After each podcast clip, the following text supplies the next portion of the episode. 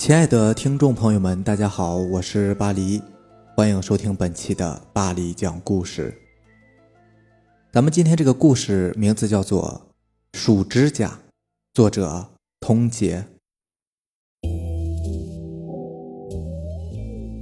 家乡是位于西江边上一座老城区中，名为平隐巷的顾街巷里。小时候记得老太公给我们讲过很多故事。其中有一个老鼠吃指甲会变成人的可怕桥段。故事是这样的：从小到大，老人都会不断的告诫小孩，剪下来的指甲不要随便丢弃，而应该妥善保管，然后统一烧掉。在许多年以前，平隐巷里边曾经有一位年轻人，有一次外出求学，回来的时候却发现家里人都不认得他了。因为家里已经住着一位跟自己长得一模一样的年轻人，这个年轻人当然不服气了，认为必然是有妖怪作祟，于是，在家门口拉着那个人打闹。对方也是同样激烈的反过来指责他，骂他是妖怪变成的冒牌货。眼看两个人就要厮打的两败俱伤了，家里边只好把这两个人拉开，于是开始盘问起他们关于自己从小到大发生的事情。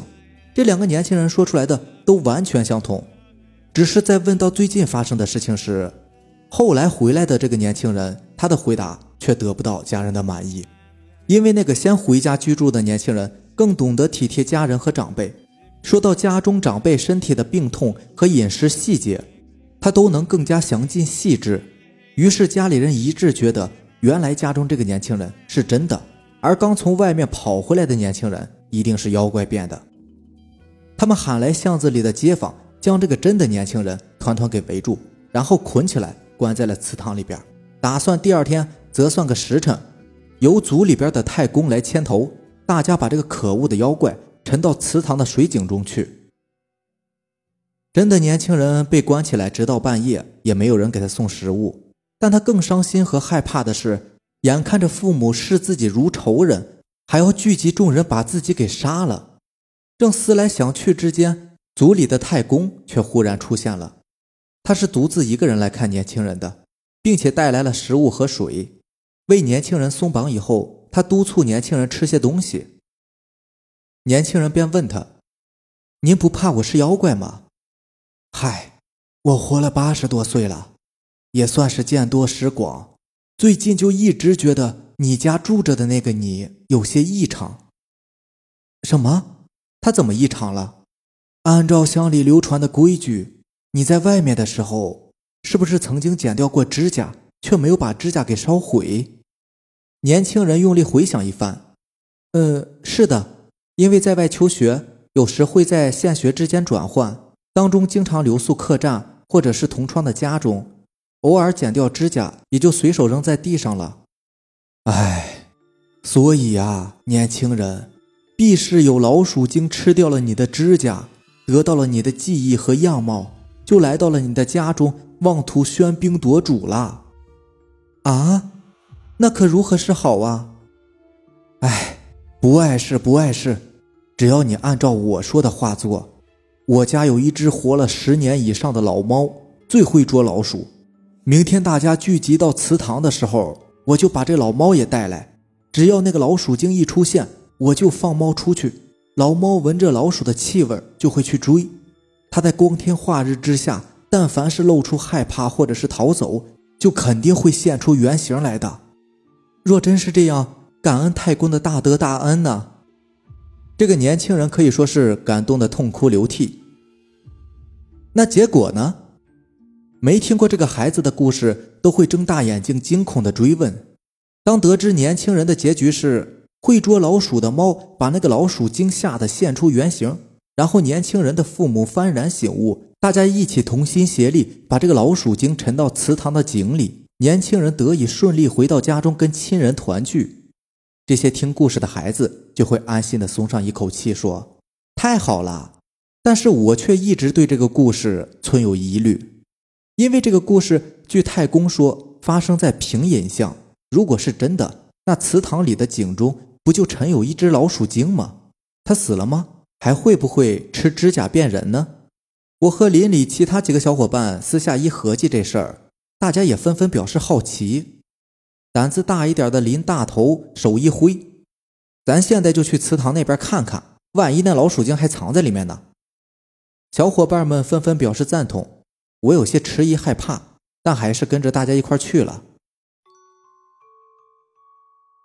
到了祠堂的院子里边，是晌午时分，看守祠堂的阿公阿叔都在偏院里边午睡。我们径直跑向后院的水井，井沿上边压着一块方石，是防止有人失足落井的作用。但配上那个故事，大家顿时觉得那石头压井好像也透着说不出来的秘密。来，咱们把这石头搬开。林大头率先上去搬，其他人也七手八脚的来帮忙。当石板掀开，露出下方约几米处的井水，井壁青苔满布。水色浑浊且深不见底，林大头趴着低头看了半天，忽然好像是发现了什么。哎，快看，井壁上有个洞哎！如果那个老鼠精没死，肯定就藏在里边了。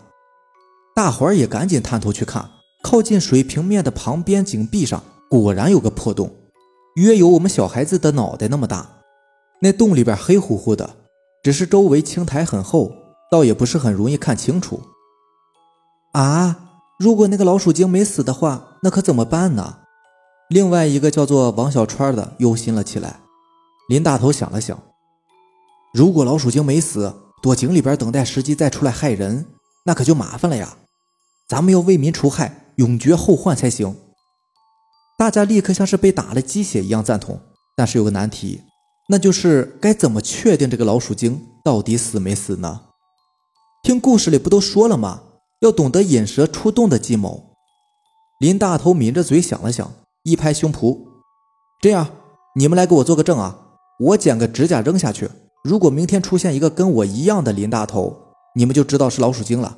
告诉大人们，咱们大家伙齐心合力，再把他一次性干掉，怎么样？”小伙伴们顿时都用看英雄的目光望着林大头，我却比别人想的更远。可是。可是，万一我们认不出哪个是你，那该怎么办啊？太公不是说了吗？吃过人指甲变成人的老鼠精是能够拥有这个人的所有记忆的。到时候大家问什么，老鼠精也全都能打出来呀。那林大头挠了挠头，也有点没辙了。大家对着井水忧心忡忡了好一会儿，林大头突然又一拍脑瓜不是说那个故事里的人是出门一趟回来？才发现家里来了老鼠精吗？那我把指甲扔进井里以后，就去隔壁村我姑姑家住两天。这期间我是死活都不会回家的。那你们在这两天期间内，如果看到有一个跟我一模一样的回到我家，那肯定就不是我，而是那个老鼠精了。这样等我再回来的时候，你们不也就认得我是谁了吗？哎，这个主意好啊！小伙伴们纷纷举手同意。于是林大头用牙把左手几个偏长的指甲给咬了下来，在众目睽睽之下，如临大敌般的把指甲扔到了井里边，还专门故意扔在那个井壁洞口附近。观察了好一会儿，指甲开始是浮在水面上的，但是很快就消失不见了。林大头沉着的指挥大家：“咱们快把石板盖上吧！那个老鼠精看到我们在，肯定是不敢出来吃指甲的。”咱们盖上就回去，我晚饭前就能赶到我姑姑家了。于是大家按照林大头的说法做完，便簇拥着送他回家。大头的爹却不在家，他娘说大头要去姑姑家玩，倒也觉得无所谓。毕竟街里街坊的亲戚之间，孩子走动玩耍是再正常不过的事情。于是林大头在晚饭前就离开了平隐巷。然而，至于第二天长得像林大头的老鼠精到底有没有出现？我到现在都存在困惑，因为林大头第二天就回来了。后来我听到的原因说法是，林大头忍不住把这个秘密告诉了姑姑家的表哥，表哥就把这件事又告诉了他姑姑，他姑姑知道以后啼笑皆非。第二天中午就把林大头送回了平野巷。我下午路过大头家的时候，看见他一个人垂头丧气的坐在门槛上，我心里咯噔了一下，不敢跟他说话。心中断定是老鼠精来了，就因为大头说他在离开的那两天里是死活都不会中途回来的，不然我们就分不出谁是真的他了。但是之后我们也没有见过别的林大头回来，而这个林大头从此事以后，性格上确实有了一些本质的变化。他后来对于自己为何提早回家，也没有做出什么有说服力的解释，并且再也不爱当什么孩子头了。街坊里的孩子们每天仍然一块玩耍，而他却是躲在家里，或者一个人到别的地方去。我在很多年以后想起这件事，都有一种感觉，也许并没有过什么真的老鼠精，但是当初那个真的林大头，我想可能再也回不来了。好了，这就是咱们本期的故事了。如果喜欢咱们的故事呢，就点个订阅吧。另外，如果你也有比较精彩的故事想要分享给大家的话，可以给我私信留言，或者是加我的微信 QQ 四五七五幺七五二九。好了，那让咱们明天见，拜拜。